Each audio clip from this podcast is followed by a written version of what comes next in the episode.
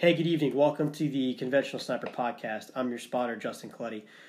Tonight with us is Connor McGee. He will be our shooter tonight. Connor, hey, welcome to the podcast, man. Hey, thanks. Good to be here.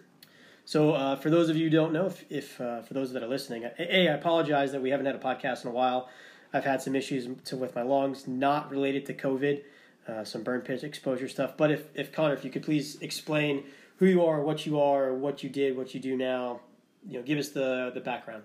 Yeah, sure. So I joined the Marine Corps in 2016, back in January. After about 6 months being there, you go through boot camp, you go through infantry training battalion, you get designators and infantrymen. I joined my infantry unit. They were running a screener. And when the Scout Sniper platoon runs a screener, X amount of guys will show up, depending on how many slots they have. That's how many they'll take. I was fortunate enough to be one of the guys that made it through that process. 6 months later, I got sent to sniper school, and I was fortunate enough to pass. And won TAC-17, graduated April 6th. So April 6th of... 2017. So from 2017 to 2020, you were a sniper. Yes. So 3 years. Yes. And what do you do now? Right now, I just got out. I got out a month ago. I was having some issues in there, both physically and mentally. So I just decided that there's probably time for me to step back and work on myself a little bit.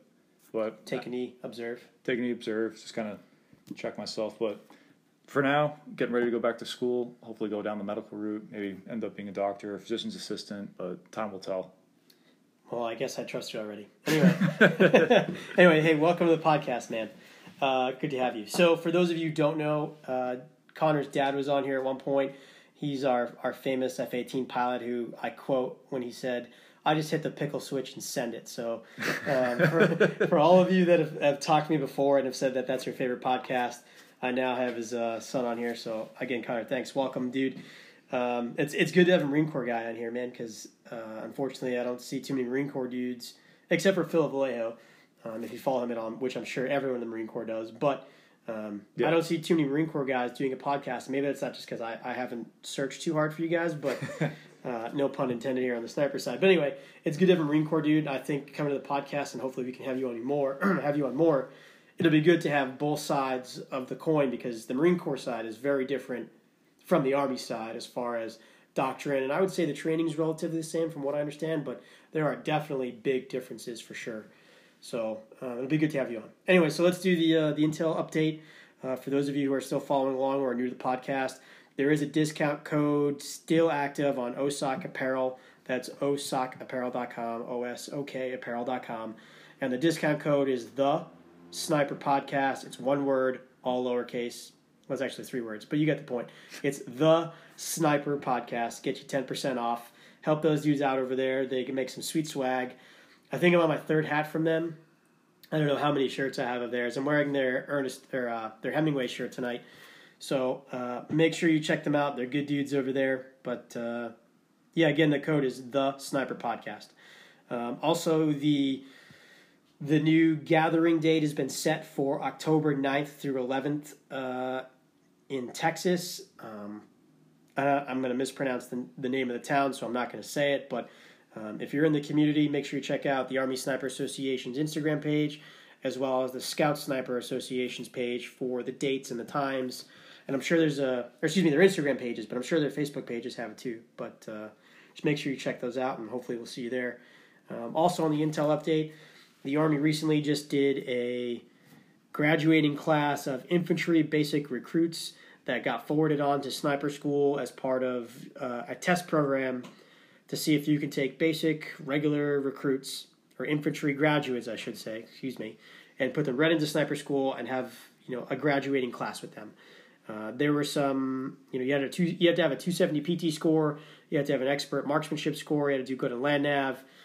If you made those qualifications and some others, you went through a 5-day screener program, and if you graduated from that 5-day screener program, then you got to go to sniper school and hopefully pass. And if I'm correct, it is classes 04 and 05 of 2020. But congratulations to those dudes. It's good to hear that that's happening within the community. Anyway, congratulations to those guys, those top graduates as well. I understand that there were top graduates that were basic training graduates. And if you're a current sniper on the force, if you're Bravo Forward for, what do they call it in the Marine Corps? 0317. If you're an 0317 and you have an infantry guy from the Army who's barely out of basic training and he's getting top shot or top team, you should probably go back and reevaluate your training. Because if you didn't graduate that well on the list, or you didn't attend sniper school, but you're in a section and basic training candidates are getting it, there's obviously something wrong and you need to reevaluate yourself and you need to get there. But as far as that goes with the infantry guys, welcome to the community. Just keep in mind that this is just the beginning. This is not, just because you've graduated the school does not mean you are truly a sniper yet. There is a lot to learn. I mean, you're in for 3 years, Connor. I'm sure there's tons of stuff that from when you graduated the school to where you are now, night and day, I imagine. Oh, yeah. It was when I graduated, I thought, hey, this is what I've been training for. This is what I'm going to do. I feel like I've got everything under control. And then within 2 weeks of getting back to my unit, so I was a late deployer, so I went out and met them. It was the huge learning curve, stepping out of the role that I was used to, which was just, you know, I was a radio guy, so I was in charge of comms. I figured I kind of had this idea that go to schoolhouse, graduate, that's what everyone talks about. It's all hyped up. Now you can bend bullets. Yeah, I could, like, whatever that movie was called where they would do that.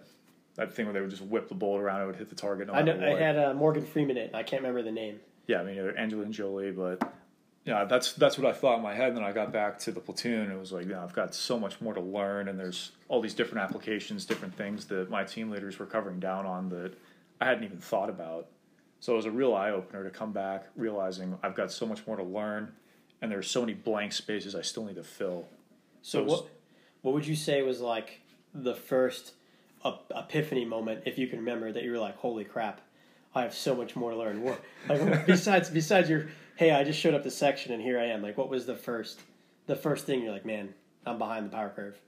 I think it was when I got my first mission. They're like, hey, here you're going to be attaching with this company, they're going to task you out, here are your guys, go make it happen.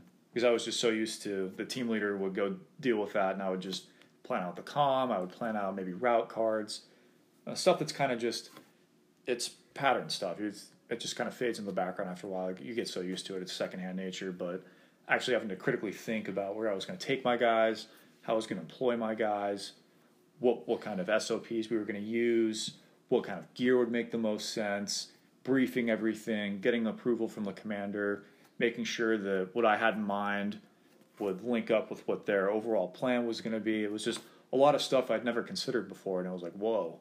It's definitely like an in-depth process, because the same thing happened to me. Like when I got into section, I had 2 deployments under my belt already. I was a pretty seasoned combat dude. I show up to section, I'm like, all right, man, I'm fucking good. Teach me meals, minutes, how to shoot shit, remember shit in my head, and I'm an assassin. I'm Tom Cruise, you know, Top Gun right now. And I was like, oh wait, there's a lot more to this. There's SEER considerations. There's you know, you have the loadout, man, is completely different and it's fucking heavy. And there's not 9 dudes in your squad. There's 3 if you're lucky. The section comes with you. In the Army, you got 4. Yeah. Like, all right, I got to carry medical. Just knowing more medical as a sniper, I think is a really it's an asset that's lost. Not too many snipers are like, hey, I'm going to go get advanced medical. Like, what are you going to do, calling a bird all the time? That, you know, you're not calling in a bird in the middle of contact while some dude just got shot in the chest if you're compromised. Like, if I get compromised, I want to know medical, and I'm pretty sure none of these schools cover medical. No, there was no training. I mean, we might be a little different in the Army in that it's not unusual for us to have a corpsman come out with us, be like the equivalent of an Army medic. Yeah. So usually we'd have one of them attached to the team, but yeah, if the corpsman was the guy that got hit, most of the guys know maybe a little bit of basic stuff, how to slap a tourniquet on, but stop bleeding, etc. Yeah, good luck trying to get a bird in where usually teams will set up to observe a place or maybe even end up trying to execute their mission. So if you were coming out of school, what would you say is like the number one thing now? You know, hindsight's 20/20 here, but if you knew there was a brand new guy coming to your unit straight out of basic training, he's got 6 months in the Marine Corps or the Army, what would be one of the biggest things that you would tell him? I think honestly, if I was looking at it, it'd be kind of a combination between like, hey, I'm going to show you how to run a team and I'm going to put you in charge of this section. I'm going to be kind of your assistant team leader. I'm going to walk you through this process, because that was something that, at least for me, based on the scenario that I went through, I didn't have. So it was more just trying to get out there and get that experience. I wouldn't tell him per se one thing that would be the catch-all solution. I would just immediately start putting him in these leadership roles so that he would understand exactly how each component of the team is supposed to work, so that if he finds himself in the scenario I found myself in, he would have a better understanding of how to actually brief and execute missions. How do you feel about females becoming a sniper? Because this is a hot topic, and I didn't tell you about this. I didn't tell you about this before we started because I was like, I'm gonna catch him on the side with this, because females are allowed in the infantry now, and your brother's married to a female Marine, right? He is. All right. So obviously, there's a little firsthand perspective here in your family, but how would you look at history, right? Look at the Russians. Russians used female snipers, great. The Israelis, female snipers, great. The Kurds, female snipers, great. How would you feel about a female sniper in the Marine Corps? I think right now, with the way the loadouts are, how much weight we carry, the chances of a female getting injured are just significantly higher than it is for a guy. I mean, dudes get injured pretty bad too. They do, but when you look at it, specifically, there was the Marine Corps went pretty in depth with this with their study back in 2016 when they were comparing integrated units, and there was not a single integrated unit that performed better in that specific infantry study. There's not a single one. You can pull up that study, Marine Corps Integrated Unit Study, and you can go through all the paperwork, all the different tests they did, all the different combat applications they went through. Did they do an integrated study with female snipers in a female section, or say an all-female section, or an integrated female section? Did they do any of that? They didn't do anything with snipers. It was just basic infantry. Just basic infantry stuff? Yeah, so... I wonder then if you had an all-female infantry section, or an all-female sniper section, if it would... I mean, I certainly see the psychological aspect to this, and I think that's a valid... I think it's a valid card to have in my pocket. Do I think it's something to hang my hat on? No, I don't. Because there are way more aspects to this, but I don't think... It'd be interesting to see if the Marine Corps do. I don't think the Army's ready for it. I think the Army has a hard enough time getting the big Army to accept the changing aspects of sniping, as it comes to the future warfare space. I think just tossing a female into this, like, hey, guess what? You're a long gunner man or a girl. Like, good luck. Like, you're just gonna get lost by the wayside. You're not gonna. Your career longevity, I think. As we're learning as snipers now, it's not long. No. For the Marine Corps side of things, I don't think the institution itself is per se ready for that kind of change. I'm not sure what the institution at the higher level or at the lower level? Both. I think there'd be a lot of friction with something like that. But there is, as you point out, the utility of the psychological aspect, where some of these guys in ISIS and whatnot view it as they're not going to paradise if they get killed by a woman. So there's different ways to look at this from a psychological aspect. I just don't think that right now the community and the institution are in a place where they're going to try anything like that. But again, there may be a home for it, because women are involved with different soft teams. They're involved with different... They're involved in everything. Yeah. Which, as far as I'm concerned, hey, you're an American soldier or American Marine or sailor or whatever, I want you in the fight. I'd rather have you in the fight than not in the fight. Yeah. So I think just going ahead and saying, like, hey, there's no place for you here, there's never going to be a place for you here, would be the wrong approach, because I'm sure if you were to find... There's certainly going to be a scenario where you could probably find a place for it, but I'm not going to be the guy to say, hey, this is it, this is not it. I just think that right now, as it is, I don't think there's a place right now. I think politically it could be charged pretty hard. But I agree with you in that I don't think the physicality of the situation would help their cause at all. No, with the loads that are carried now, I remember the first mission I went on, I was carrying about 120 pounds in my ruck. That's light for a sniper. Yeah, but still, when you consider that against a mean body weight, I weighed 190 pounds at the time, so I still had quite a bit of mass behind that too. But and how tall are you? 6 feet even. Thanks for that perfect even .00, huh? Well, you got to make sure it's out there for the future Tinder profile. Yeah. It's got to be verified. Do you on your Tinder profile? Do you put yourself in a ghillie suit? You know, I've never tried that. Is that something that you've tried with any success? No, I have an ugly enough face that I can just hide behind the mask as it is. So, no, I don't. And, I mean, as your dad would say sometimes, that I don't necessarily go for the... anyway, I'm going to get off this topic. Anyway, back to the shooting stuff. So, what I would say as a new guy coming off, I think for the Army it's good. I think for the Army it's good because it can show the feature of what this can do as an MOS. I think that's important to note because we've known every war since rifles have been a thing, whether smooth bore or you know, musket or centerfire cartridge, that the accuracy always wins the day. And I think going forward into the future, the days of the big battalions and the days of the big maneuver elements are over. I think, you know, you toss up a drone and what tank? You know, I can hit your tank before your tank can hit my drone at 30,000 feet. You know, yeah, I can fly from the safety of Moscow and smoke you in the Middle East with my drone, or vice versa, from Las Vegas to the Middle East.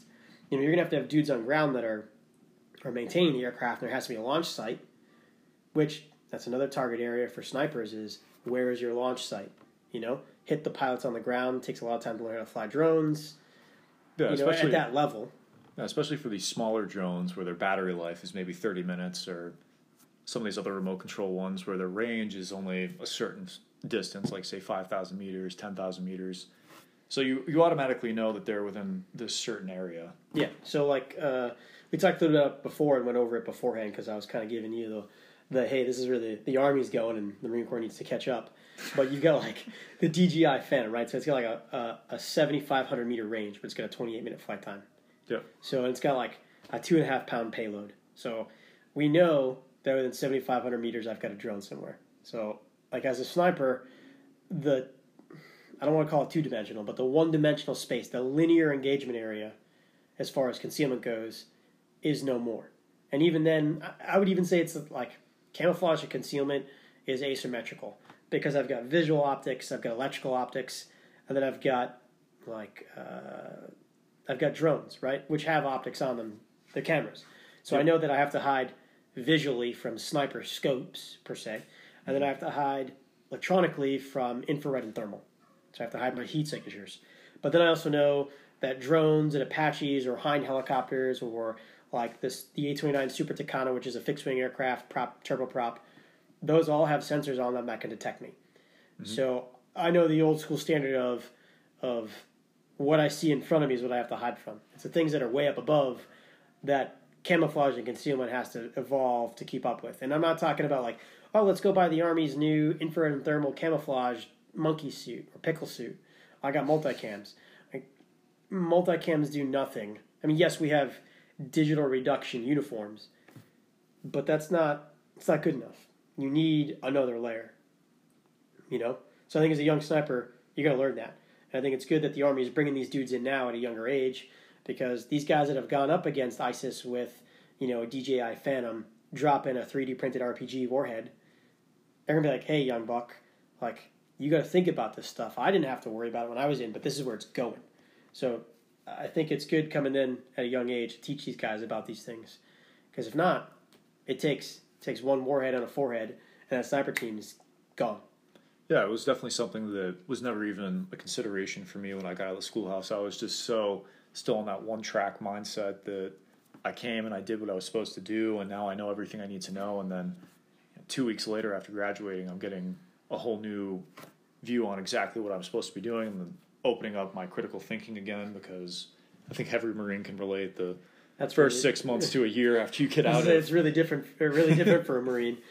Yeah, I mean, you're in this sort of robotic limbo where if it has a higher rank than you, you're doing what you're told, and there's really no... deviating from that, even though you might be thinking, hey, you know, I think that this might be a better way to handle this task. Or I'm confused why I'm doing it. Yeah, there's no challenging that. It's I Lance Corporal, I Corporal, I Sergeant, and that's the end of the story. I mean, it makes sense for the reputation of the Marine Corps. Like, you guys are... You guys are a punching bag. I hate to say it. But hey, if I need someone to go in there and get an ass whooping, but give an ass whooping at the same time, unfortunately I'm not going to send the Army in first. I'm going to send the Marine Corps because you know what? I will admit, dude, I would not want to go to Marine Corps base training. I wouldn't. I think it's tougher than the Army for sure. And I think you guys are definitely more tenacious. You know, like Chesty Puller said when he first saw a flamethrower, like, where's the bayonet go? Like, the Army doesn't go, where's the bayonet? They go, what's the, how much is this weigh? And how much flame time do I have? How do I resupply? What's the logistics of this? The Marine Corps just goes, does it have a bayonet? Like, I don't give a fuck about anything else. I just know what happens when I run out to how do I kill things with it. Like, that's it, you know? So I think for the Army, again, to backtrack, I think it's good they learn these things, you know? I mean, I don't know how to defeat drones with a sniper rifle. You? No. Good luck. So like, how do I do this as a sniper? You know, I have to develop those SOPs as a young guy in my teams to think about it. And I'll be honest, if I was a dude, if I was a section leader right now, just to have fun at a stock lane, I'd go find a drone somewhere in the brigade and be like, hey, man, look, I want you to go find us in the field. We're going to do a stock lane. Can you just fly overhead? And I'm just let my dudes know that there's a drone overhead. Put us in audible range so I can hear you. So my guys begin like, all right, I hear this. It begins to register in my head that I can hear things. Well, which is better, hearing or sight? You know, it's different for every person. Some people have better hearing, which, let's be honest, by the time you're a sniper in the Army, you're pretty much deaf. So you probably have better sight than you do hearing. So, you know, it triggers in your brain that battle drill mentality. Like, okay, I hear this. What's over my head? Am I looking at the sky? Yes, I am. All right, I need to get at least under a goddamn tree. You know? Yeah, it's definitely a whole new way to conceptualize doing concealed movements because at least when I remember going through and doing stock lanes, the last thing on my mind is what's overhead. It was kind of more what's in front of me and what's to my side and where's the damn truck. Where's my teammates? You know? I mean, dude, the Army doesn't even do team stocks, which if you got a full team of snipers right now, let's say, so the Army has teams of three, right? In a team, not necessarily in a section, but in a team. Yep. A team of three, maybe four, right? Why am I not doing a team stock? We don't have team stocks either. It was at the advanced sniper schoolhouse, it was kind of, we were doing all these different exercises, like, hey, here's stuff to consider, right? Things for your tool bag. Try it this way, and we did a four-man stock. You know, you leave a guy behind the ORP, send up the FFP, so etc. You guys split off onto two?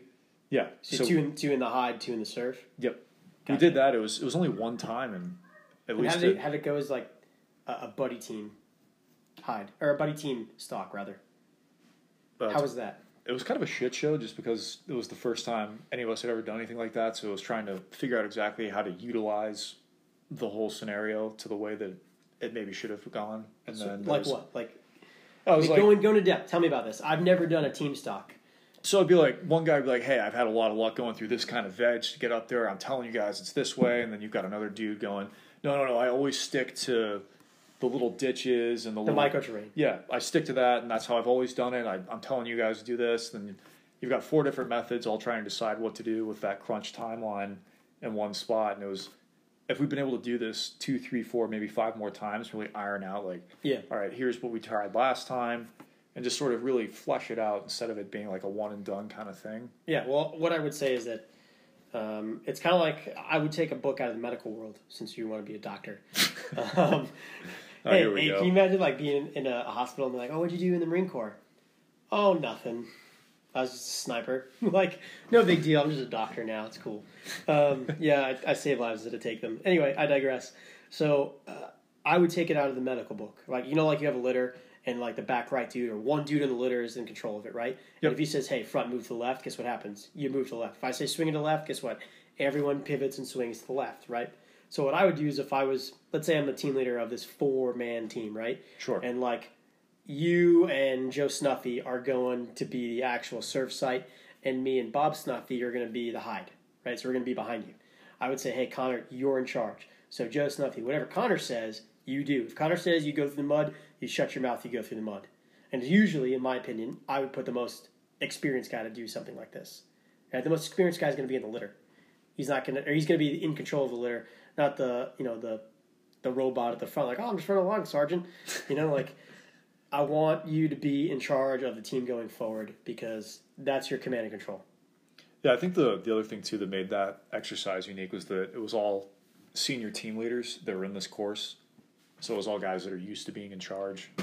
And so there was a little bit of friction there and then just trying to really work out all those kinks to get the thing to actually go. And in the end, it kind of came together, but at the same time, we did a, I believe there was a second one where they had a roving patrol, which really shed another element to like, I'm not just going against the observers. There's active guys looking for me out here on this lane that, again, completely changed the dynamic and opened my eyes to like, whoa, this is way more than the dimensions I was originally thinking of it as, to kind of tie it back into the whole drone aspect.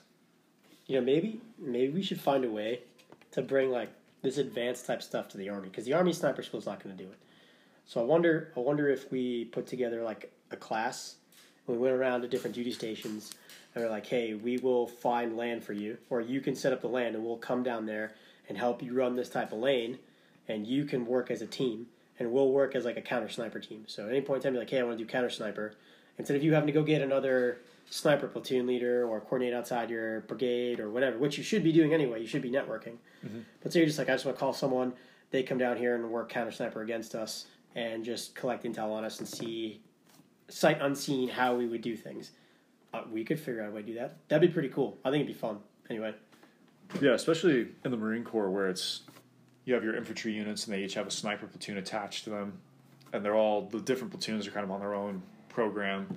That would definitely be something they could just integrate into their regular downtime white space training that they're, when they're back in the rear, not deployed, that I could see a pretty big application for that. Well, what I will say is that the Army has like role players. Like, you know, you go to the sandbox. Yeah. They have like the guys that are pretending to be Muhammad Al Akbar or, oh, yeah, you know, the Russian counterpart or the Chinese counterpart or whatever. No one has a company that's the sniper counterpart. That's like, how do we evolve TTPs to change the sniper's world perspective on how good or how not good they are? So I wonder, just thinking out loud here, I'm sure now everyone in the world's heard this, you and I could start something up where, hey, you send us an email and we'll come down to wherever you're at. You know, we can find a way to do funding. We can figure it out. I'm sure if we went through the ASA or the Scout Sniper Association, we figured something out. Cough, guys. You know, we can probably find a way to get down to wherever you're at and help train that way. I think that'd be a legit way to do it. Yeah, I think it's really going to, the evolution of the community is really going to start to break down to these sort of outside-of-the-box thinking solutions to the bigger picture. Well, I mean, it already has. You got every Navy SEAL and Green Beret, fucking, excuse my French, Marine jarhead dude in the world that's like, I'm going to go teach you guys how to do shoot for pistol, or let's talk about ready ups and magazine changes and adrenaline. You're going to have this issue under fire. Well, no one says, hey, man, your sniper team, I'm going to toss a drone up in your stock lane. I'm going to find you, and you're dead.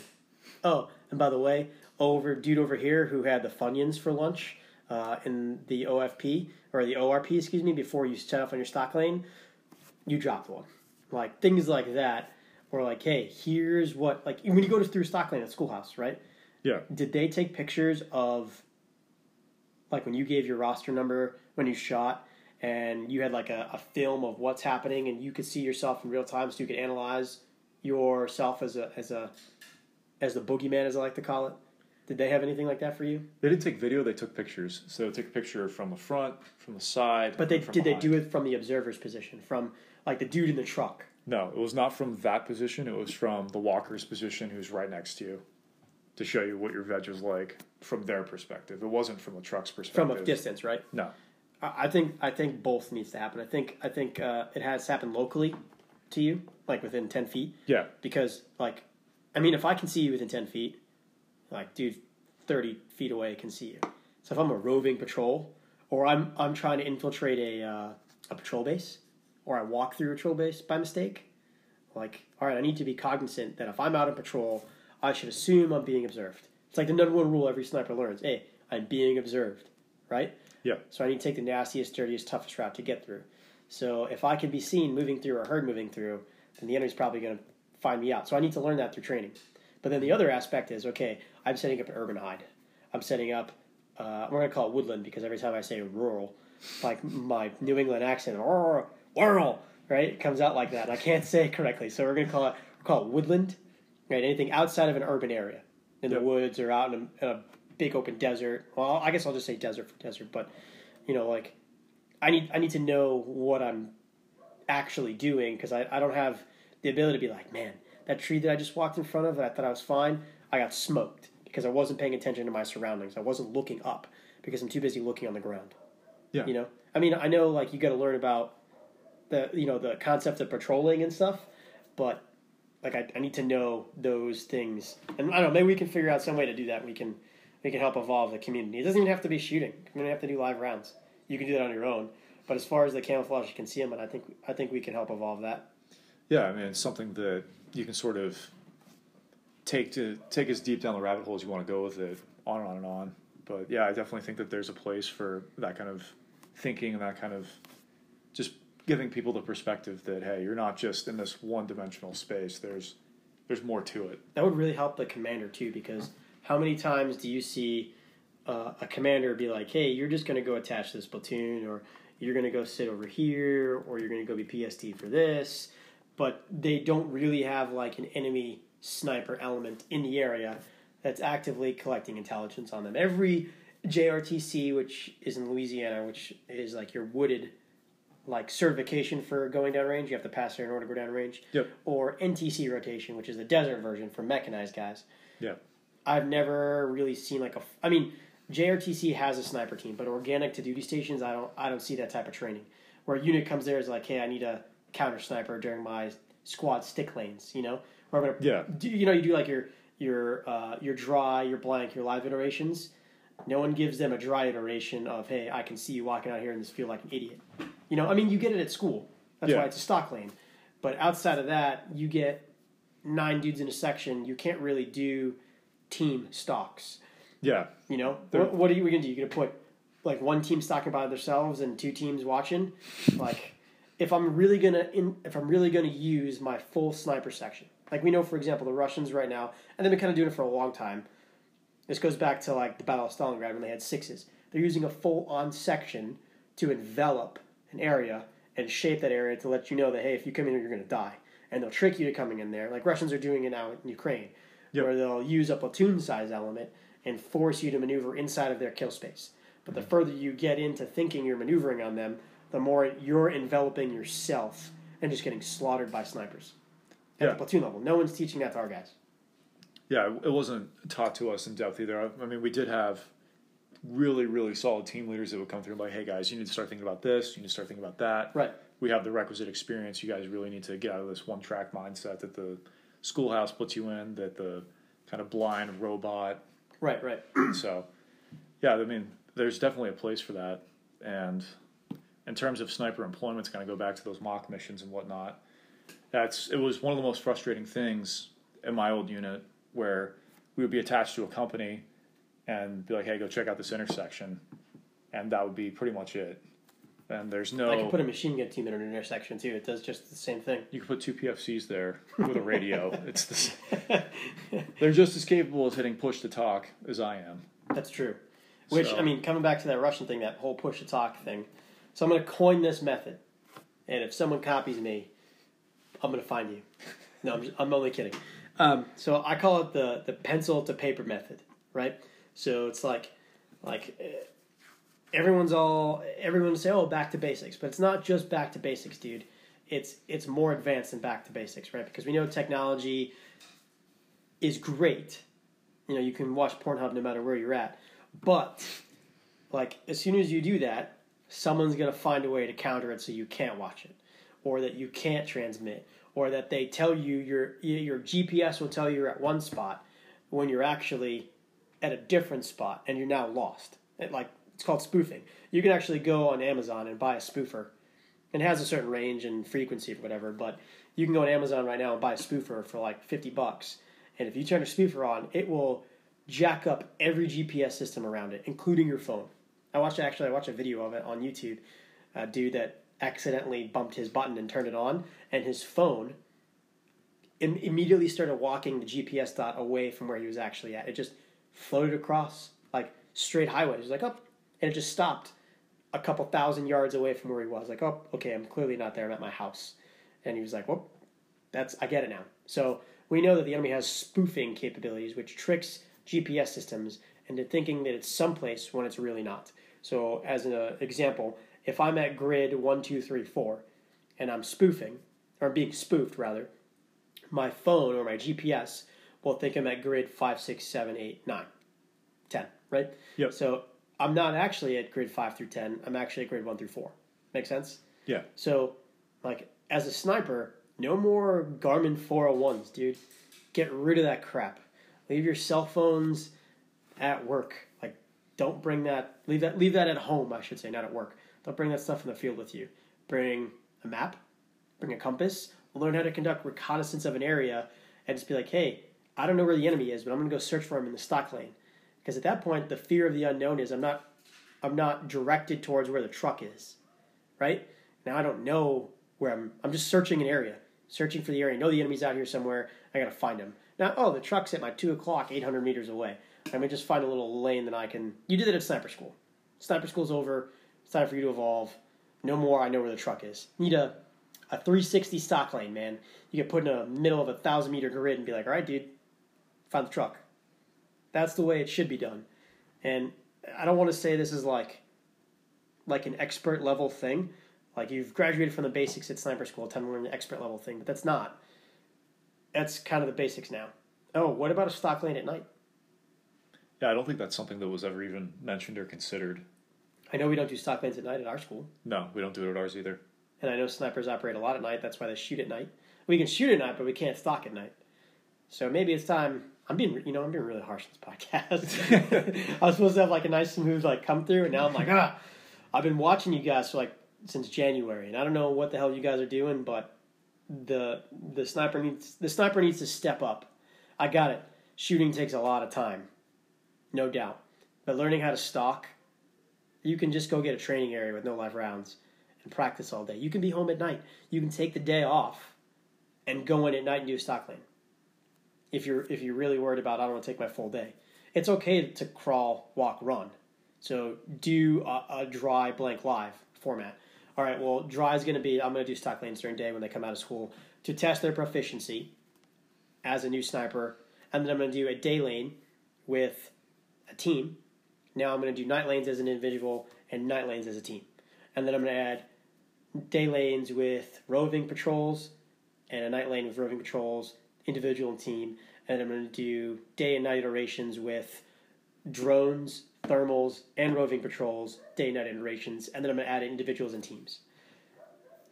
And by the way, after we're done with all that in the woods, now we're going to go to urban and do it all over again.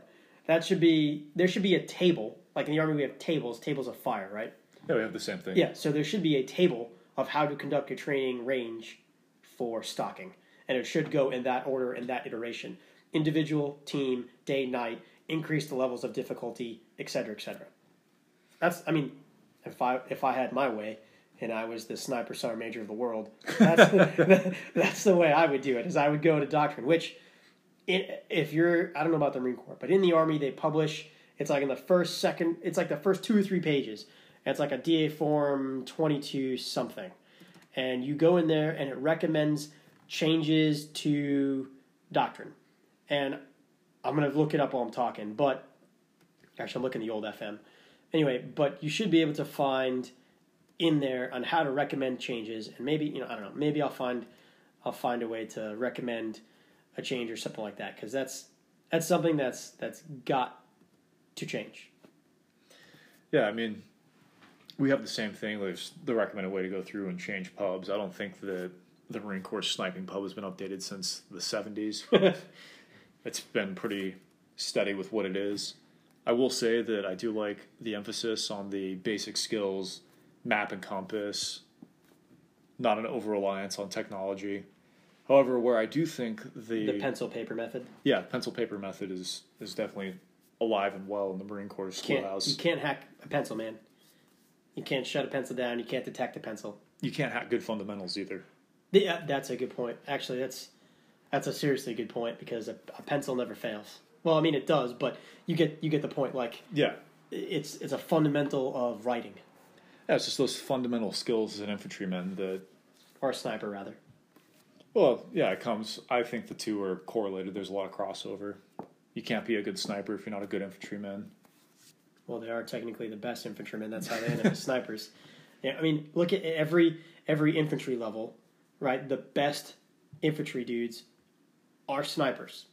You look at it at the conventional level, you look at it at the unconventional level, you look at it at Delta, you look at it at, the FBI, their BORTAC, all of their conventional, or I should say the tip of their premier units, the premier guys in those units are snipers. They're not like, oh, I'm a breacher. No, dude, you want to be the sniper, not the breacher. I mean, it's cool to go in and kick ass in the doorway, but eventually you become the sniper, in my opinion. It's the graduated level of being an infantryman. That's where, if you have the talent, the endurance, the wherewithal, that's where you're going to go. Yeah, it's true. So to come back to what I was saying about the form, for the Army, it's a DA Form 2028, and you're going to end up sending that to the Maneuver Center of Excellence. So if anyone out there is listening and you want to make that change for me, I mean, I'll do it. I don't care. I'll probably will now that I've said it. If you look in the new TC, the email address is in there, and it says to submit an electronic DA Form 2028. So I haven't looked at the DA Form 2028. Maybe I'll make some calls and get it done, but I think it's time to change. There has to be a table in here, and I didn't. And maybe I missed it.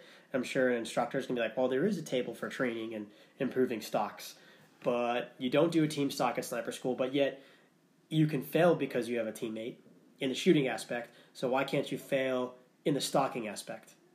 And once you graduate from individual stocks, there should be team stocks. If you fail as a team, like what's the difference? Okay, so you can't shoot targets as a team, but you get to go home. Like if there's a real world mission, you miss your targets, you go home as a team. But if you fail a stock as a team in a real world mission, what happens? You die. So, like, why aren't we fixing this? That's a good point. It also kind of brings up a counterpoint that I think is important too, which is, at least when I went through the basic school, I had... Basic school is just sniper school for you guys. Yes. And you have an advanced school. Yeah, we have 3 different follow-on schools you can go to. You can go to urban sniper, mountain sniper, and advanced sniper, each with its own unique... Obviously, the Army needs to catch up. We just have cyber school. Well, do you guys have advanced as well? No. Well, the SF side does have an advanced school, but not the conventional Army. We only have one school. Oh, I thought you guys had more follow-on schools. No, we're just better than you. Only need one school. We do have a high angle shoot course, which is in Vermont. It's the National Guard. It's run by the National Guard School, which those dudes up there can legitimately shoot. They're really good shots. The same area that they have the high angle shoot course, the U.S. Olympic biathlon team trains out of, just in Vermont, which is totally cool. Yep. So that those, and they've, Vermont has been known for marksmanship. At least their National Guard unit has been known for marksmanship. And I think it's because they have that high angle shoot course. What I will say is that New England, the mountains aren't very tall, but wind in mountains, no matter where you're at, is still wind in mountains. And the weather effects up here and the wind here it will kick your ass.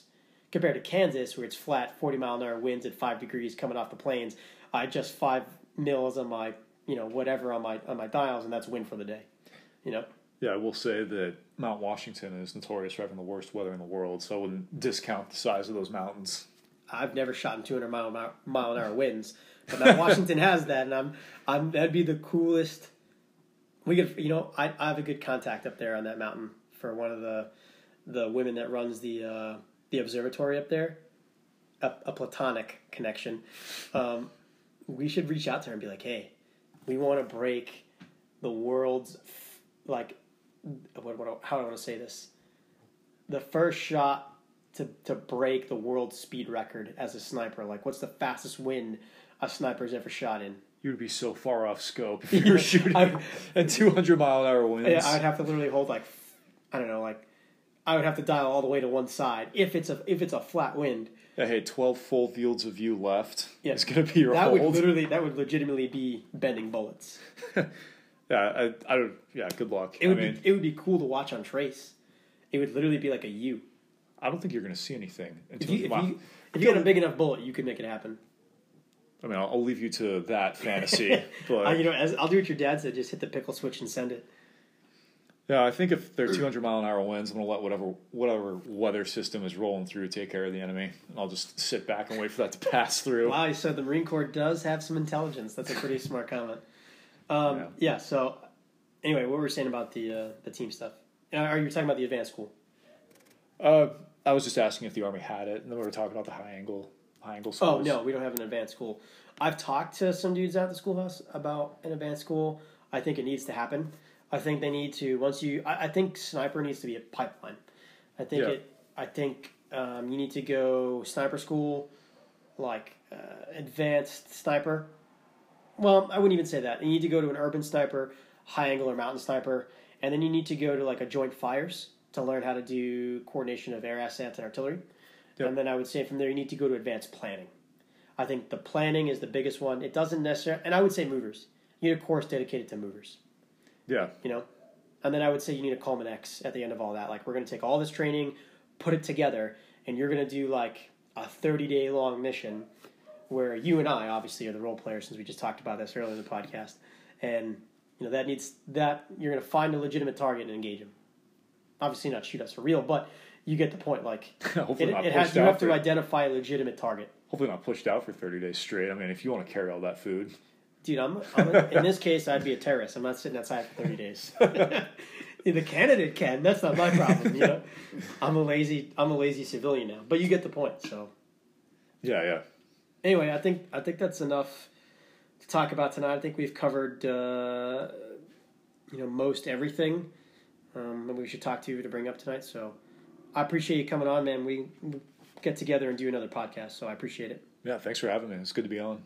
Yeah, hopefully you can keep up. Do another one. I'll definitely give you some crayons as a thank you gift. So, anyway, thanks for joining the podcast tonight, guys. From the tall grass, one shot, one kill. Have a good night. Hey, good evening. Welcome to the Conventional Sniper Podcast. I'm your spotter, Justin Clutty. Tonight with us is Connor McGee. He will be our shooter tonight. Connor, hey, welcome to the podcast, man. Hey, thanks. Good to be here. So for those of you who don't know, if for those that are listening, I apologize that we haven't had a podcast in a while. I've had some issues with my lungs, not related to COVID, some burn pit exposure stuff. But if Connor, if you could please explain who you are, what you did, what you do now, you know, give us the background. Yeah, sure. So I joined the Marine Corps in 2016, back in January. After about 6 months being there, you go through boot camp, you go through infantry training battalion, you get designated as an infantryman. I joined my infantry unit. They were running a screener. And when the Scout Sniper platoon runs a screener, X amount of guys will show up, depending on how many slots they have. That's how many they'll take. I was fortunate enough to be one of the guys that made it through that process. 6 months later, I got sent to sniper school, and I was fortunate enough to pass. And won TAC-17, graduated April 6th. So April 6th of... 2017. So from 2017 to 2020, you were a sniper. Yes. So 3 years. Yes. And what do you do now?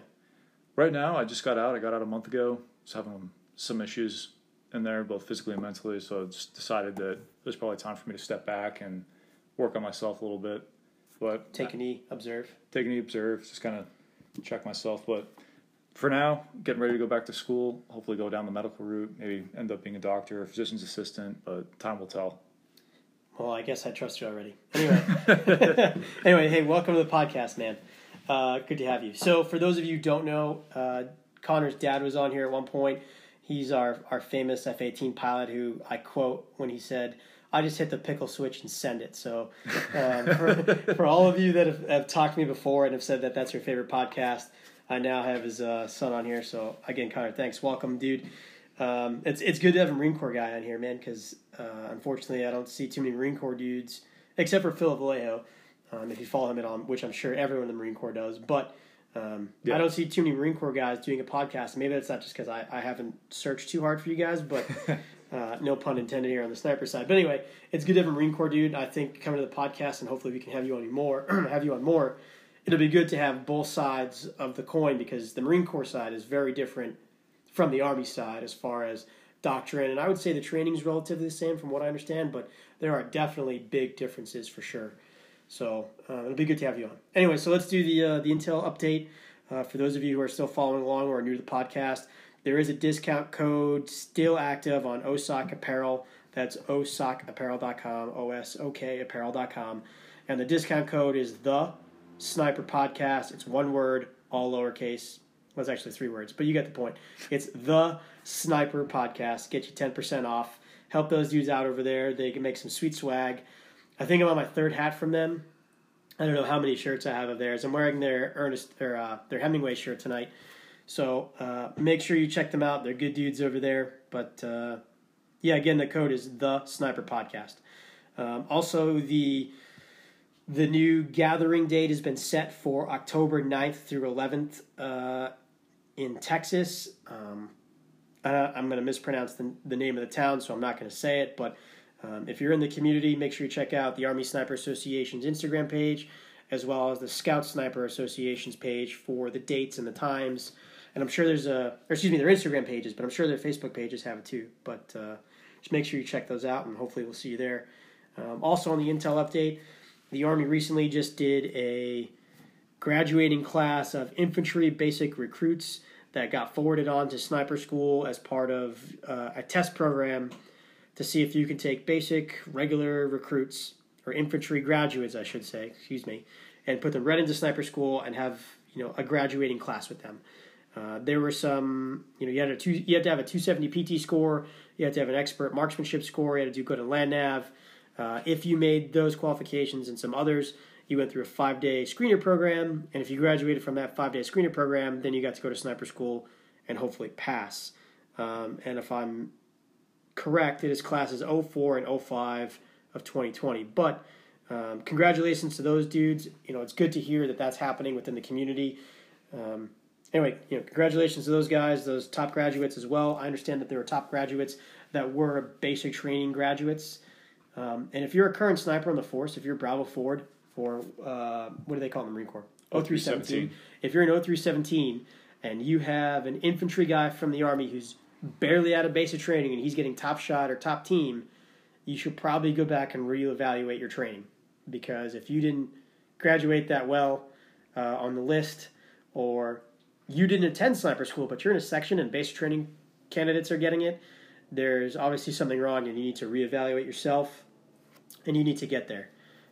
But as far as that goes with the infantry guys, welcome to the community. Just keep in mind that this is just the beginning. This is not, just because you've graduated the school does not mean you are truly a sniper yet. There is a lot to learn. I mean, you're in for 3 years, Connor. I'm sure there's tons of stuff that from when you graduated the school to where you are now, night and day, I imagine. Oh yeah, it was when I graduated, I thought, hey, this is what I've been training for. This is what I'm going to do. I feel like I've got everything under control, and then within 2 weeks of getting back to my unit, so I was a late deployer, so I went out and met them. It was the huge learning curve, stepping out of the role that I was used to, which was just, I was a radio guy, so I was in charge of comms. I figured, I kind of had this idea that go to schoolhouse, graduate, that's what everyone talks about, it's all hyped up. Now you can bend bullets. Yeah, I could, like, whatever that movie was called where they would do that. That thing where they would just whip the bullet around, it would hit the target. I had Morgan Freeman in it. I can't remember the name. Yeah, I mean, Angelina Jolie, but that's what I thought in my head. And then I got back to the platoon, and it was like, I've got so much more to learn, and there's all these different applications, different things that my team leaders were covering down on that I hadn't even thought about. So it was a real eye-opener to come back, realizing I've got so much more to learn, and there's so many blank spaces I still need to fill. So what would you say was, like, the first epiphany moment, if you can remember, that you were like, holy crap, I have so much more to learn? Like, besides your, hey, I just showed up to section and here I am, like, what was the first thing you're like, man, I'm behind the power curve? I think it was when I got my first mission. They're like, hey, here, you're going to be attaching with this company, they're going to task you out, here are your guys, go make it happen. Because I was just so used to, the team leader would go deal with that, and I would just plan out the comm, I would plan out maybe route cards, stuff that's kind of just, it's pattern stuff. It just kind of fades in the background after a while. You get so used to it, it's secondhand nature, but actually having to critically think about where I was going to take my guys, how I was going to employ my guys, what kind of SOPs we were going to use, what kind of gear would make the most sense, briefing everything, getting approval from the commander, making sure that what I had in mind would link up with what their overall plan was going to be. It was just a lot of stuff I'd never considered before, and I was like, whoa. It's definitely like an in-depth process, because the same thing happened to me. Like, when I got into section, I had 2 deployments under my belt already. I was a pretty seasoned combat dude. I show up to section, I'm like, all right, man, I'm fucking good. Teach me meals, minutes, how to shoot shit, remember shit in my head. And I'm an assassin. I'm Tom Cruise, Top Gun right now. And I was like, oh, wait. There's a lot more to this. There's SEER considerations. There's you have the loadout, man, is completely different, and it's fucking heavy. And there's not 9 dudes in your squad. There's 3 if you're lucky. The section comes with you in the Army, and you got 4. Yeah. Like, all right, I got to carry medical. Just knowing more medical as a sniper, I think, is a really It's an asset that's lost. Not too many snipers are like, hey, I'm going to go get advanced medical. Like, what are you going to do, call in a bird all the time? That, you know, you're not calling in a bird in the middle of contact while some dude just got shot in the chest if you're compromised. Like, if I get compromised, I want to do medical, and I'm pretty sure none of these schools cover medical. No, there was no training. I mean, we might be a little different in the Army in that it's not unusual for us to have a corpsman come out with us, be like the equivalent of an Army medic. Yeah. So usually we'd have one of them attached to the team, but yeah, if the corpsman was the guy that got hit, most of the guys know maybe a little bit of basic stuff, how to slap a tourniquet on, but stop bleeding, etc. Yeah, good luck trying to get a bird in where usually teams will set up to observe a place or maybe even end up trying to execute their mission. So if you were coming out of school, what would you say is like the number one thing now? You know, hindsight's 20/20 here, but if you knew there was a brand new guy coming to your unit straight out of basic training, he's got 6 months in the Marine Corps or the Army, what would be one of the biggest things that you would tell him? I think honestly, if I was looking at it, it would be kind of a combination between like, hey, I'm going to show you how to run a team, and I'm going to put you in charge of this section. I'm going to be kind of your assistant team leader. I'm going to walk you through this process, because that was something that, at least for me, based on the scenario that I went through, I didn't have. So it was more of just trying to get out there and get that experience. I wouldn't tell him per se one thing that would be the catch-all solution. I would just immediately start putting him in these leadership roles so that he would understand exactly how each component of the team is supposed to work, so that if he finds himself in the scenario I found myself in, he would have a better understanding of how to actually brief and execute missions. How do you feel about females becoming a sniper? Because this is a hot topic, and I didn't tell you about this. I didn't tell you about this before we started, because I was like, I'm gonna catch him on the side with this, because females are allowed in the infantry now, and your brother's married to a female Marine, right? He is. All right. So obviously, there's a little firsthand perspective here in your family, but. How would you look at history, right? Look at the Russians. Russians used female snipers, great. The Israelis, female snipers, great. The Kurds, female snipers, great. How would you feel about a female sniper in the Marine Corps? I think right now, with the way the loadouts are, how much weight we carry, the chances of a female getting injured are just significantly higher than it is for a guy. I mean, dudes get injured pretty bad too. They do, but when you look at specifically, there was. The Marine Corps went pretty in depth with this with their study back in 2016 when they were comparing integrated units, and there was not a single integrated unit that performed better in that specific infantry study. There's not a single one. You can pull up that study, Marine Corps Integrated Unit Study, and you can go through all the paperwork, all the different tests they did, all the different combat applications they went through. Did they do an integrated study with female snipers in a female section, or say an all-female section or an integrated female section? Did they do any of that? They didn't do anything with snipers. It was just basic infantry stuff? Yeah, so... I wonder then if you had an all-female infantry section, an all-female sniper section, if it would... I mean, I certainly see the psychological aspect to this, and I think that's a valid... I think it's a valid card to have in my pocket. Do I think it's something to hang my hat on? No, I don't. You know, because there are way more aspects to this, but I don't think it'd be interesting to see if the Marine Corps do. I don't think the Army's ready for it. I mean, I think the Army has a hard enough time getting the big Army to accept the changing aspects of sniping. You know, as it comes to the future warfare space, I think just tossing a female into this, like, hey, guess what? You're a long gunner, man, or a girl. Like, good luck. Like, you're just gonna get lost by the wayside. You know, you're not gonna. Your career longevity, I think, you know, as we're learning as snipers now, it's not long. No. For the Marine Corps side of things, I don't think the institution itself is per se ready for that kind of change. I'm not sure what the institution at the higher level or at the lower level? Both. I think there'd be a lot of friction with something like that. But there is, as you point out, the utility of the psychological aspect where some of these guys in ISIS and whatnot view it as they're not going to paradise if they get killed by a woman.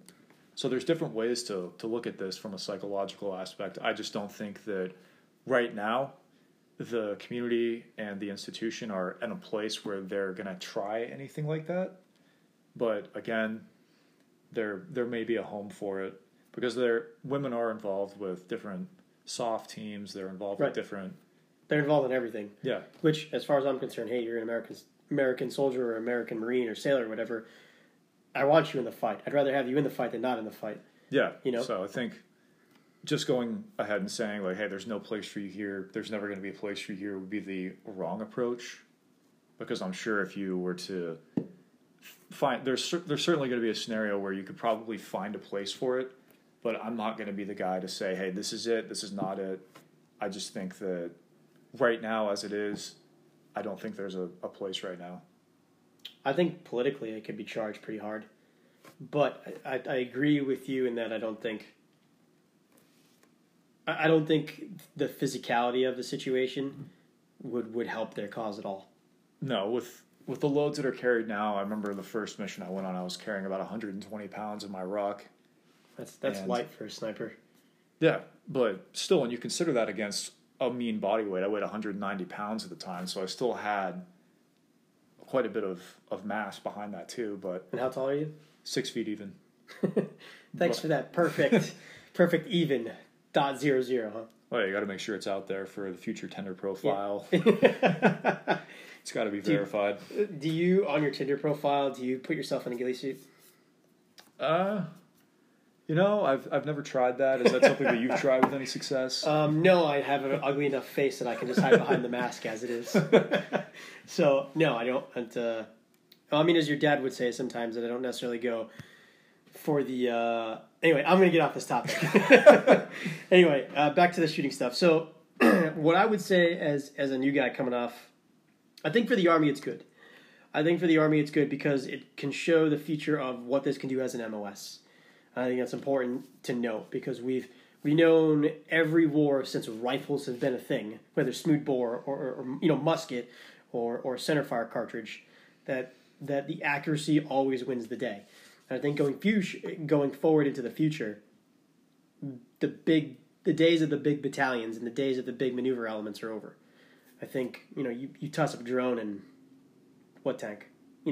I can hit your tank before your tank can hit my drone at 30,000 feet. Yeah. I can fly from the safety of Moscow and smoke you in the Middle East with my drone, or vice versa from Las Vegas to the Middle East. You're gonna have to have dudes on ground that are maintaining the aircraft. And there has to be a launch site, which that's another target area for snipers is where is your launch site? Hit the pilots on the ground. It takes a lot of time to learn how to fly drones. Yeah, especially at that level. Yeah, especially for these smaller drones where their battery life is maybe 30 minutes or. Some of these other remote control ones where their range is only a certain distance, like say 5,000 meters, 10,000 meters. So you automatically know that they're within this certain area. Yeah. So like we talked a little bit about before and went over it beforehand because I was kind of giving you the hey, this is where the Army's going and the Marine Corps needs to catch up. But you've got like the DJI Phantom, right? So it's got like a 7,500 meter range, but it's got a 28-minute flight time. Yeah. So it's got like a 2.5-pound payload. So we know... that within 7,500 meters, I've got a drone somewhere. So, like as a sniper, I don't want to call it two-dimensional, but the one-dimensional space, the linear engagement area, as far as concealment goes, is no more. And even then, I would even say it's like camouflage and concealment is asymmetrical because I've got visual optics, I've got electrical optics, and then I've got like drones, right, which have optics on them, they're cameras. So I know that I have to hide visually from sniper scopes, per se. And then I have to hide electronically from infrared and thermal. So I have to hide my heat signatures. But then I also know that drones and Apaches or Hind helicopters or like this the A29 Super Tucano, which is a fixed-wing aircraft, turboprop, those all have sensors on them that can detect me. Mm-hmm. So I know the old-school standard of what I see in front of me is what I have to hide from. It's the things that are way up above that... camouflage and concealment has to evolve to keep up with. And I'm not talking about like, oh, let's go buy the Army's new infrared and thermal camouflage monkey suit or pickle suit. I got multicams. Like, multicams do nothing. I mean, yes, we have digital reduction uniforms, but it's not good enough. You need another layer, So I think as a young sniper, you got to learn that. And I think it's good that the Army is bringing these dudes in now at a younger age, because these guys that have gone up against ISIS with, a DJI Phantom, drop in a 3D printed RPG warhead, they're going to be like, hey, young buck, Like, you got to think about this stuff. I didn't have to worry about it when I was in, but this is where it's going. So I think it's good coming in at a young age to teach these guys about these things. Because if not, it takes one warhead on a forehead, and that sniper team is gone. Yeah, it was definitely something that was never even a consideration for me when I got out of the schoolhouse. I was just so still in that one-track mindset that I came and I did what I was supposed to do, and now I know everything I need to know. And then 2 weeks later after graduating, I'm getting a whole new view on exactly what I'm supposed to be doing, and then opening up my critical thinking again, because I think every Marine can relate the first 6 months to a year after you get out. It's really different for a Marine. Yeah, I mean, you're in this sort of robotic limbo where if it has a higher rank than you, you're doing what you're told, and there's really no deviating from that, even though you might be thinking, hey, you know, I think that this might be a better way to handle this task. I'm confused why I'm doing it. Yeah, there's no challenging that. It's I Lance Corporal, I Corporal, I Sergeant, and that's the end of the story. I mean, it makes sense for the reputation of the Marine Corps. Like, you guys are... You guys are a punching bag. I hate to say it. But hey, if I need someone to go in there and get an ass whooping, but give an ass whooping at the same time, unfortunately I'm not going to send the Army in first. I'm going to send the Marine Corps, because you know what? I will admit, dude, I would not want to go to Marine Corps based training. I wouldn't. I think it's tougher than the Army for sure. And I think you guys are definitely more tenacious. You know, like Chesty Puller said when he first saw a flamethrower, like, where's the bayonet go? Like, the Army doesn't go, where's the bayonet? They go, how much is this way? And how much flame time do I have? How do I resupply? What's the logistics of this? The Marine Corps just goes, does it have a bayonet? Like, I don't give a fuck about anything else. I just know what happens when I run out. How do I kill things with it? Like, that's it, you know? So I think for the Army, again, to backtrack, I think it's good they learn these things, you know? I mean, I don't know how to defeat drones with a sniper rifle. You? No. Good luck. So, like, how do I do this as a sniper? You know, I have to develop those SOPs as a young guy in my teams to think about it. And I'll be honest, if I was a dude, if I was a section leader right now, just to have fun at a stock lane, I'd go find a drone somewhere in the brigade and be like, hey man, look, I want you to go find us in the field. We're going to do a stock lane. Can you just fly overhead? And I'm just let my dudes know that there's a drone overhead. Put us in audible range so I can hear you. So my guys begin like, all right, I hear this. It begins to register in my head that I can hear things. Well, which is better, hearing or sight? You know? It's different for every person. Some people have better hearing, which, let's be honest, by the time you're a sniper in the Army, you're pretty much deaf. So you probably have better sight than you do hearing. So, you know, it triggers in your brain that battle drill mentality. Like, okay, I hear this. What's over my head? Am I looking at the sky? Yes, I am. All right, I need to get at least under a goddamn tree. You know? Yeah, it's definitely a whole new way to conceptualize doing concealed movements, because at least when I remember going through and doing stock lanes, the last thing on my mind is what's overhead. It was kind of more what's in front of me and what's to my side and where's the damn truck. Where's my teammates? You know? I mean, dude, the Army doesn't even do team stocks, which if you got a full team of snipers right now, let's say, so the Army has teams of three, right? In a team, not necessarily in a section, but in a team, a team of three, maybe four, right? Why am I not doing a team stock? We don't have team stocks either. It was at the advanced sniper schoolhouse. It was kind of, we were doing all these different exercises, like, hey, here's stuff to consider, right? Things for your tool bag. Try it this way, and we did a four-man stock. You know, you leave a guy behind the ORP, send up the FFP, so etc. You guys split off onto two? Yeah. So two in the hide, two in the serve? Yep. Gotcha. We did that. It was only one time, and at least... How'd it go as, like, a buddy team hide, or a buddy team stock, rather?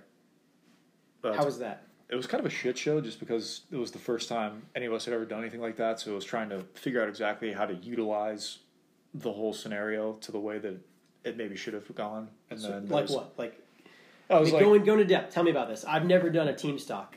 So it'd be like one guy would be like, hey, I've had a lot of luck going through this kind of veg to get up there. I'm telling you guys it's this way. And then you've got another dude going, no, I always stick to the little ditches and the micro terrain. Yeah, I stick to that, and that's how I've always done it. I'm telling you guys to do this. Then you've got four different methods all trying to decide what to do with that crunch timeline in one spot. And it was, if we've been able to do this 2, 3, 4, maybe 5 more times, really iron out, like, all right, here's what we tried last time, and just sort of really flesh it out instead of it being like a one-and-done kind of thing. Yeah, well, what I would say is that it's kind of like I would take a book out of the medical world, since you want to be a doctor. Here we go. Can you imagine like being in a hospital and be like, oh, what'd you do in the Marine Corps? Oh, nothing. I was just a sniper. Like, no big deal. I'm just a doctor now. It's cool. I save lives that I take them. Anyway, I digress. So I would take it out of the medical book. Like, you know, like you have a litter and like the back right dude or one dude in the litter is in control of it, right? Yep. And if he says, hey, front move to the left, guess what happens? You move to the left. If I say swing to the left, guess what? Everyone pivots and swings to the left, right? So what I would do is if I was, let's say I'm the team leader of this 4-man team, right? Sure. And like you and Joe Snuffy are going to be the actual surf site and me and Bob Snuffy are going to be the hide, right? So we're going to be behind you. I would say, hey, Connor, you're in charge. So Joe Snuffy, whatever Connor says, you do. If Connor says you go through the mud, you shut your mouth, you go through the mud. And usually, in my opinion, I would put the most experienced guy to do something like this. Right? The most experienced guy is going to be in the litter. He's not going to, or he's going to be in control of the litter, not the, you know, the robot at the front, like, oh, I'm just running along, Sergeant. You know, like, I want you to be in charge of the team going forward because that's your command and control. Yeah, I think the other thing, too, that made that exercise unique was that it was all senior team leaders that were in this course. So it was all guys that are used to being in charge. And so there was a little bit of friction there and then just trying to really work out all those kinks to get the thing to actually go. And in the end, it kind of came together, but at the same time, we did I believe there was a second one where they had a roving patrol, which really shed another element to like, I'm not just going against the observers. There's active guys looking for me out here on this lane that, again, completely changed the dynamic and opened my eyes to like, whoa, this is way more than the dimensions I was originally thinking of it as, to kind of tie it back into the whole drone aspect. You know, maybe we should find a way to bring like this advanced type stuff to the Army, because the Army Sniper School is not going to do it. So I wonder if we put together like a class and we went around to different duty stations and we're like, hey, we will find land for you, or you can set up the land and we'll come down there and help you run this type of lane, and you can work as a team. And we'll work as like a counter sniper team. So at any point in time, you're like, hey, I want to do counter sniper. Instead of you having to go get another sniper platoon leader or coordinate outside your brigade or whatever, which you should be doing anyway. You should be networking. Mm-hmm. But so you're just like, I just want to call someone. They come down here and work counter sniper against us and just collect intel on us and see, sight unseen, how we would do things. We could figure out a way to do that. That'd be pretty cool. I think it'd be fun. Anyway. Yeah, especially in the Marine Corps where it's, you have your infantry units, and they each have a sniper platoon attached to them, and they're all, the different platoons are kind of on their own program. That would definitely be something they could just integrate into their regular downtime white space training that they're, when they're back in the rear, not deployed, that I could see a pretty big application for that. Well, what I will say is that the Army has like role players. Like, you know, you go to the sandbox. Yeah. They have like the guys that are pretending to be Muhammad al-Akbar or, oh, yeah, you know, the Russian counterpart or the Chinese counterpart or whatever. No one has a company that's the sniper counterpart. That's like, how do we evolve TTPs to change the sniper's world perspective on how good or how not good they are? So I wonder, just thinking out loud here, I'm sure now everyone in the world's heard this, you and I could start something up where, hey, you send us an email and we'll come down to wherever you're at. You know, we can find a way to do funding. We can figure it out. I'm sure if we went through the ASA or the Scout Sniper Association, we figured something out. Cough, guys. You know, we can probably find a way to get down to wherever you're at and help train that way. I think that'd be a legit way to do it. Yeah, I think it's really going to, the evolution of the community is really going to start to break down to these sort of outside-of-the-box thinking solutions to the bigger picture. Well, I mean, it already has. You got every Navy SEAL and Green Beret, fucking, excuse my French, Marine jarhead dude in the world that's like, I'm going to go teach you guys how to do shoot for pistol, or let's talk about ready ups and magazine changes and adrenaline. You're going to have this issue under fire. Well, no one says, hey, man, your sniper team, I'm going to toss a drone up in your stock lane. I'm going to find you, and you're dead. Oh, and by the way, dude over here who had the Funyuns for lunch in the OFP, or the ORP, excuse me, before you set off on your stock lane, you dropped one. Like, things like that. Or like, hey, here's what, like, when you go through stock lane at schoolhouse, right? Yeah. Did they take pictures of, like, when you gave your roster number, when you shot, and you had, like, a film of what's happening, and you could see yourself in real time, so you could analyze yourself as the boogeyman, as I like to call it? Did they have anything like that for you? They didn't take video. They took pictures. So they took a picture from the front, from the side. But they did behind. They do it from the observer's position, from like the dude in the truck? No, it was not from that position. It was from the walker's position, who's right next to you, to show you what your veg was like from their perspective. It wasn't from the truck's perspective. From a distance, right? No. I think both needs to happen. I think it has happened locally to you, like within 10 feet. Yeah. Because, like, I mean, if I can see you within 10 feet, like, dude, 30 feet away can see you. So if I'm a roving patrol, or I'm trying to infiltrate a patrol base, or I walk through a patrol base by mistake, like, all right, I need to be cognizant that if I'm out on patrol, I should assume I'm being observed. It's like the number one rule every sniper learns. Hey, I'm being observed, right? Yeah. So I need to take the nastiest, dirtiest, toughest route to get through. So if I can be seen moving through or heard moving through, then the enemy's probably going to find me out. So I need to learn that through training. But then the other aspect is, okay, I'm setting up an urban hide.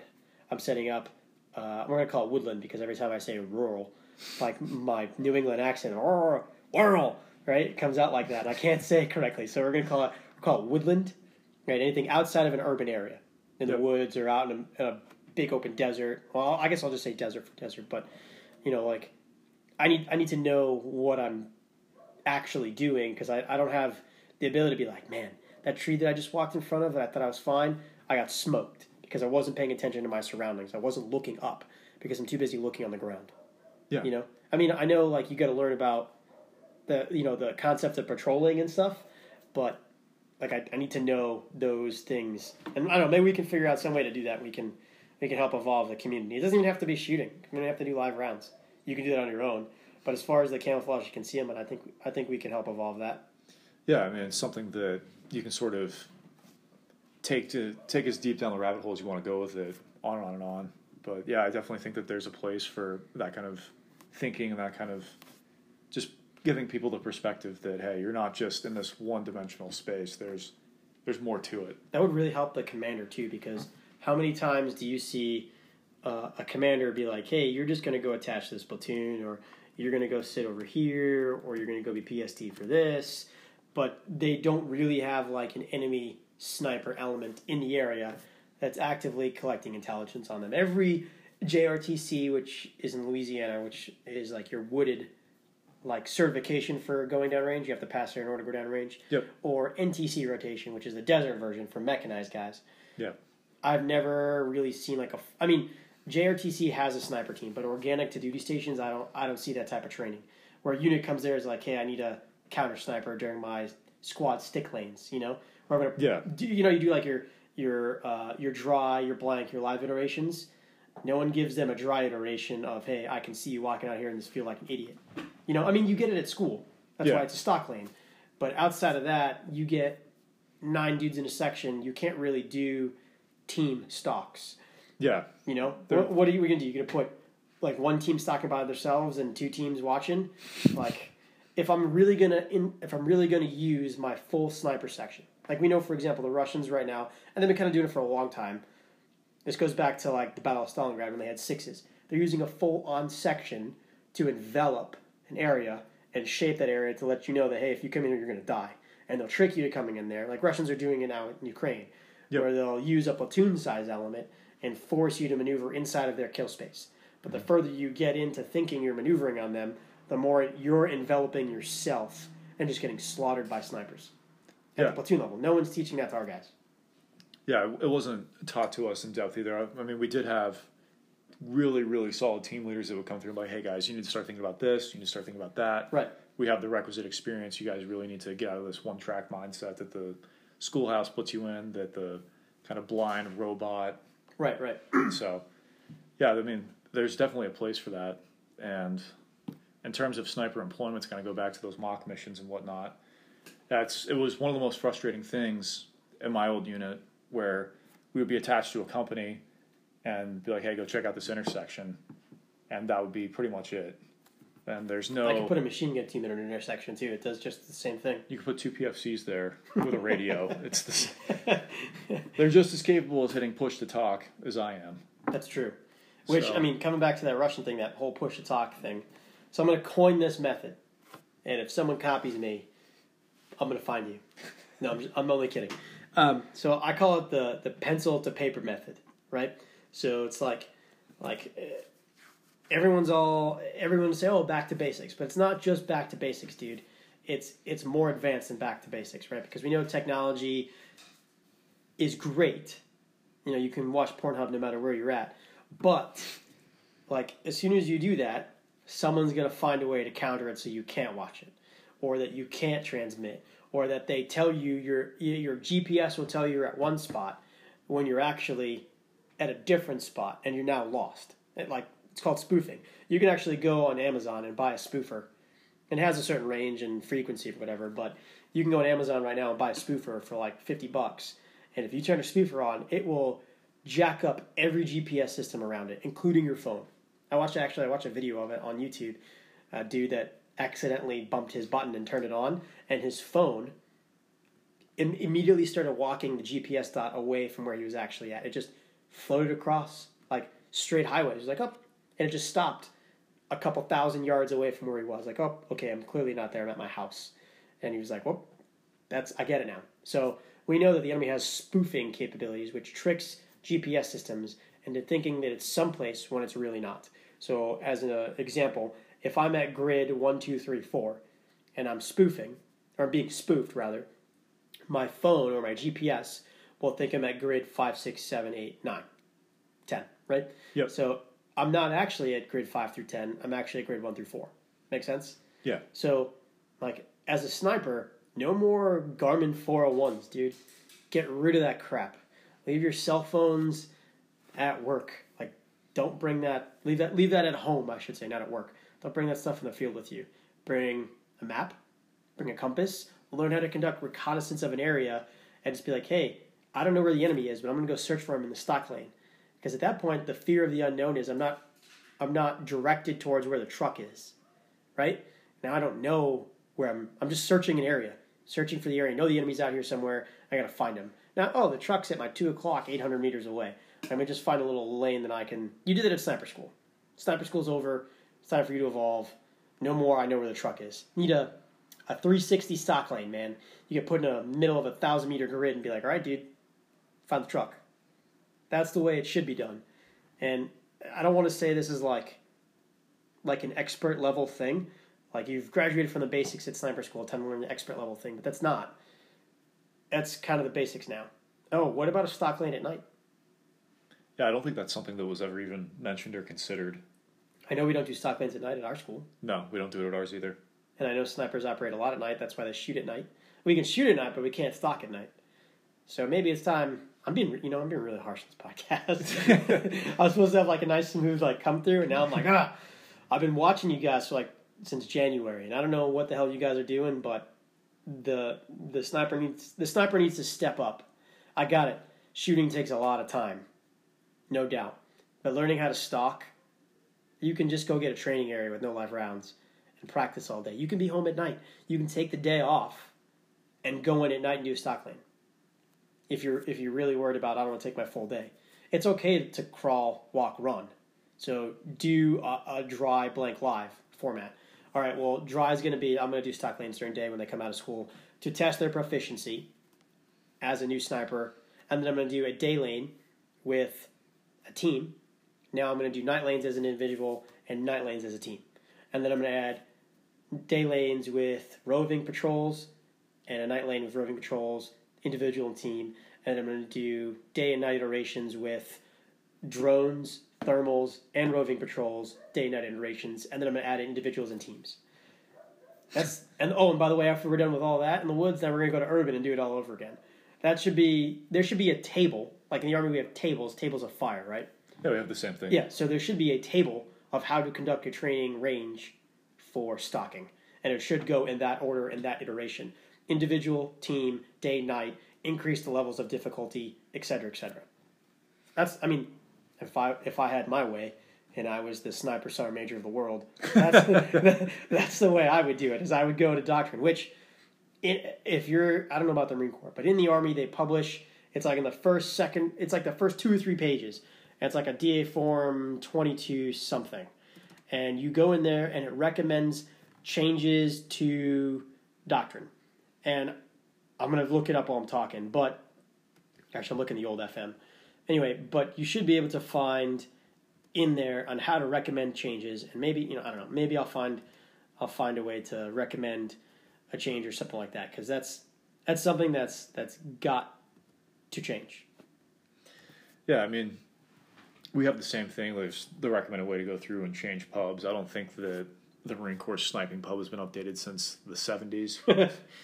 It's been pretty steady with what it is. I will say that I do like the emphasis on the basic skills, map and compass, not an over-reliance on technology. However, where I do think the pencil paper method. Yeah, pencil paper method is definitely alive and well in the Marine Corps schoolhouse. You can't hack a pencil, man. You can't shut a pencil down. You can't detect a pencil. You can't hack good fundamentals either.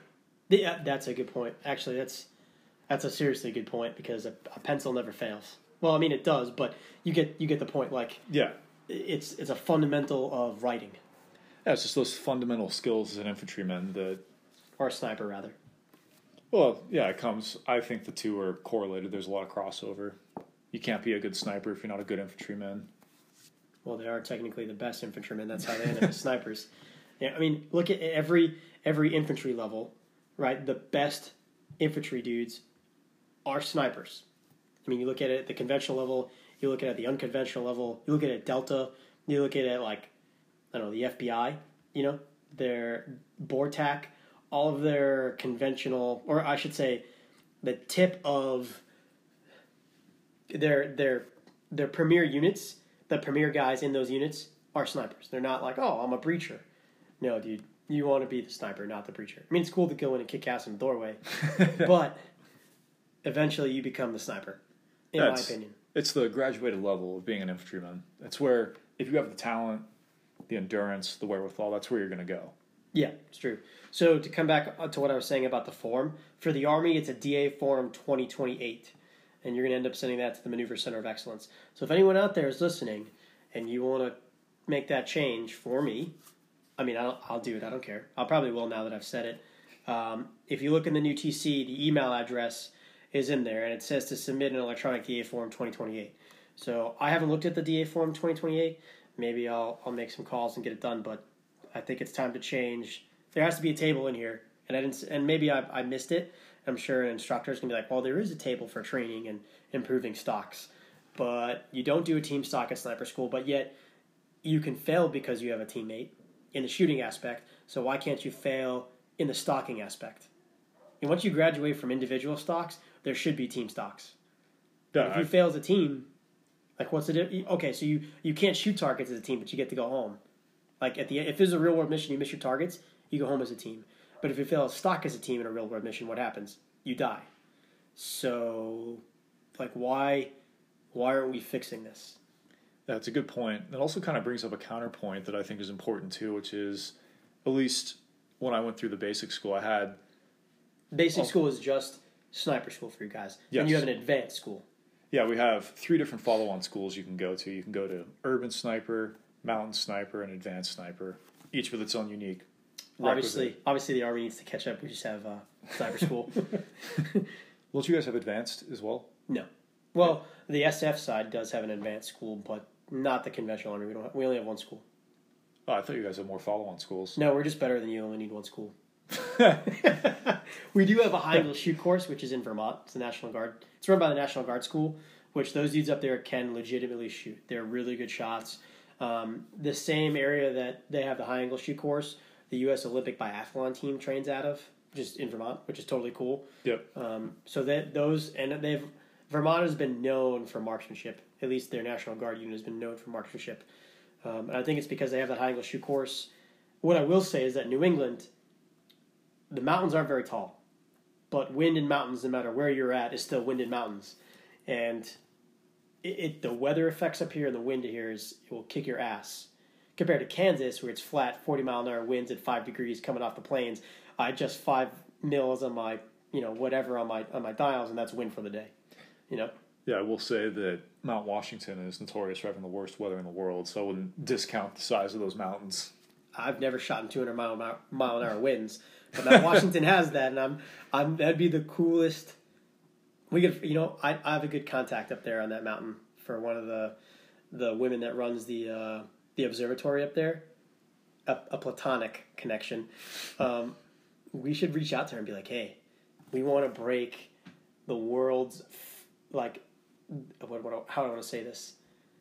The first shot to break the world speed record as a sniper. Like, what's the fastest wind a sniper's ever shot in? You'd be so far off scope if you were shooting at 200 mile an hour winds. Yeah, I'd have to literally hold, like, I don't know, like, I would have to dial all the way to one side if it's a flat wind. Hey, 12 full fields of view left is going to be your hold. That would legitimately be bending bullets. Yeah, good luck. It would be cool to watch on trace. It would literally be like a U. I don't think you're going to see anything. If you got a big enough bullet, you can make it happen. I mean, I'll leave you to that fantasy. But I'll do what your dad said. Just hit the pickle switch and send it. Yeah, I think if they're 200 mile an hour winds, I'm gonna let whatever weather system is rolling through take care of the enemy, and I'll just sit back and wait for that to pass through. Wow, so the Marine Corps does have some intelligence. That's a pretty smart comment. Yeah. So, anyway, what were we saying about the team stuff? Are you talking about the advanced school? I was just asking if the Army had it, and then we were talking about the high angle schools. Oh no, we don't have an advanced school. I've talked to some dudes out at the schoolhouse about an advanced school. I think it needs to happen. I think they need to I think sniper needs to be a pipeline. I think you need to go sniper school, like advanced sniper. Well, I wouldn't even say that. You need to go to an urban sniper, high angle or mountain sniper, and then you need to go to like a joint fires to learn how to do coordination of air assets and artillery. Yep. And then I would say from there you need to go to advanced planning.